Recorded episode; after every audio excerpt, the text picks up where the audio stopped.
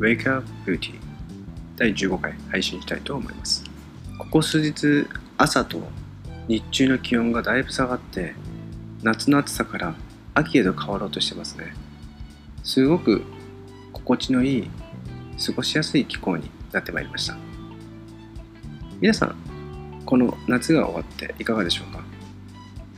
秋に入って何かを始める人もいれば何かをやめる人もいる。また何かどうしようかなって考えてる人もいると思うんですけども。今日ご紹介するのはチャレンジ。昨日僕の知り合いの美容師さんが2店舗目のオープニングのレセプションパーティーがあったので参加したんですけども。その中で僕が感じたことまあ彼は2年前ぐらいにお店を1店舗独立して2年以内に新しいお店を同じエリアで出店するというものすごく勢いのある美容師さんです。でこの今の時代で新しいお店を出していこうってチャレンジしようって思う力とか気力っていうのは並大抵の力じゃないとやっぱりできないなと思うんですよね。でそれをレセプションパーティーに行った時に集まってる人たちを見てすごく感じました。20代から30代。若い美容師さんが多かったんですけども40代の有名な美容師さんもそこに集まってきてお客さんも美容師さんも人が集まるサロンってすごくかっこいいなって思いました。今自分たちが取り組んでいくことやっぱり人が集まりお客様が集まってそして活気のあるサロンを作っていきたいなってそういう気持ちになりましたね昨日。は皆さんも今秋に向かって何かチャレンジしようと思っていることがあるかもしれません。その中で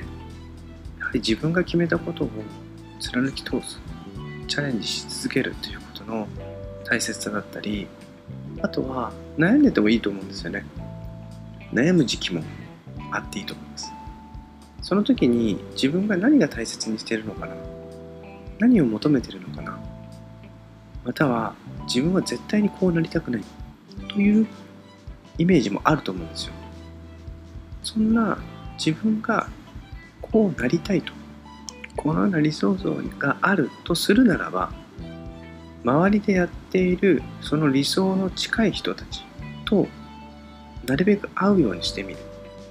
まあ直接会えなければそういうふうに行動している人と共に過ごしていくっていうことがこれからあなたの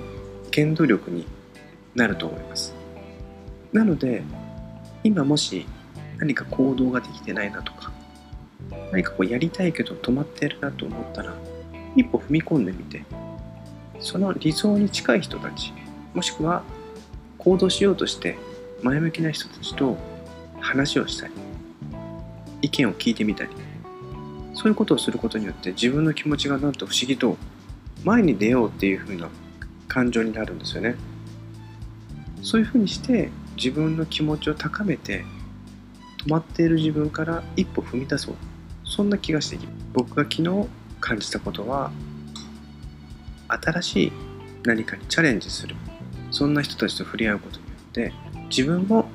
チャレンジしたい。もっと良くしたいっていう気持ちがさらに湧いてきました、まあ、そういったことを皆さんにシェアしながら何か自分にとって朝一聞いた時に何か踏み出そう何かやってみようっていうふうな気持ちになっていただければ僕としてはとっても嬉しいです。さあ皆さんいかがだったでしょうか？今日も朝の配信としてご紹介させていただきました。Wake Up Beauty また次回楽しみにしてください。ではまた。